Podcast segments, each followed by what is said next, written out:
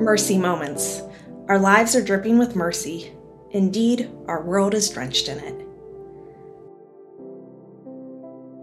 I'm Marissa Flores Madden, the creator of Mercy Moments. This season, we'll journey together by way of stories and reflections through the foundational social teachings of the Church. Catholic social teaching. A church that doesn't provoke any crises, a gospel that doesn't unsettle, a word of God that doesn't get under anyone's skin, a word of God that doesn't touch the real sin of the society in which it is being proclaimed. What gospel is that? Saint Oscar Romero. Miss Madden, we love you. We just hate everything you stand for. A senior in my Catholic social teaching class attempted to assuage my personal reactions to his peers' negativity towards church teaching on topics including immigration, racism, poverty, and the death penalty. A well intended sentiment, but the problem was, of course, that Catholic social teaching is personal. It's the acknowledgement that we are in relationship with all of humanity, in fact, with all of creation. And the responsibility that comes with the recognition of these relationships is personal for each one of us. It's not just high schoolers who take issue with Catholic social teaching. These are challenging topics, politicized issues, and the church has much to say about them. Throughout this body of church teaching, one thing is clear God takes sides.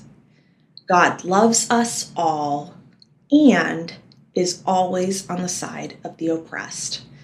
And that's a hard concept to take in especially when most of us would prefer God take our sides regardless of the situation.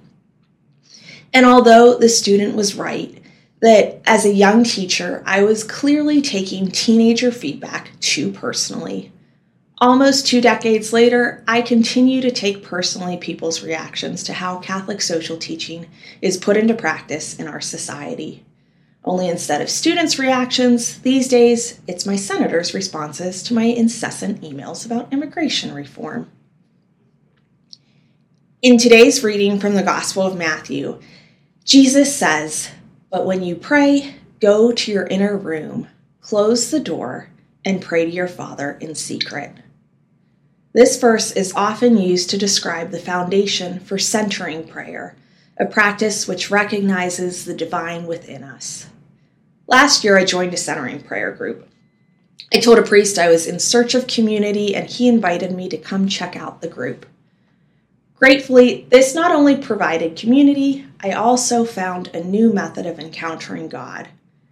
Just 20 minutes of silence becomes a glimpse of eternity, where we are one with God and God is one with all of creation.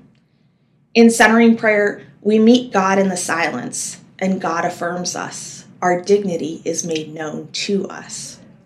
No need to take things personally after all. I believe that my desire for community, which manifested in an experience of God, is a holy longing placed deep within all of us. And our deepest desires are God's deepest desires for us, that we may all be one. And despite all of the controversy among high schoolers, US senators, and everyone in between, this is the intention of Catholic social teaching as well, that we may all be one. Rooted in Scripture, Catholic social teaching is the Church's moral doctrine regarding how we live in society as part of creation, with special consideration for those who are poor and vulnerable. Modern Catholic social teaching is a collection of church documents, including papal encyclicals and pastoral letters published by bishops, that began with Pope Leo XIII's Rerum Novarum in 1891.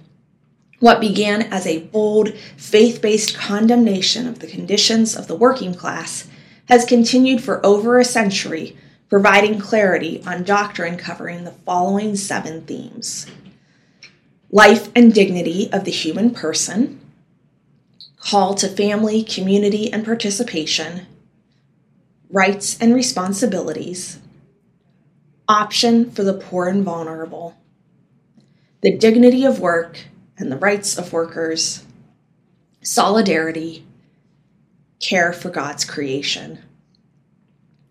If you're a lifelong Catholic who's never heard the term Catholic social teaching and these themes are new to you, you're not alone. Catholic social teaching has unfortunately been aptly described as the Church's best kept secret.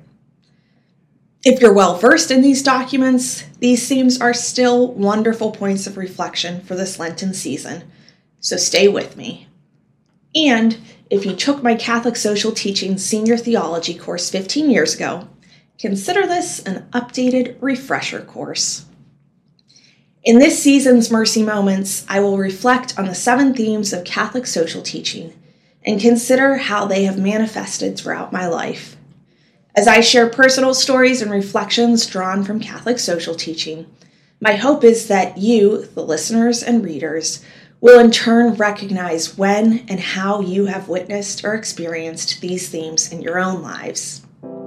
My prayer is that all of us will be inspired to put these themes into practice, to allow them to inform our decisions, influence our work, enliven our faith, and encourage our relationships so that we may all be one.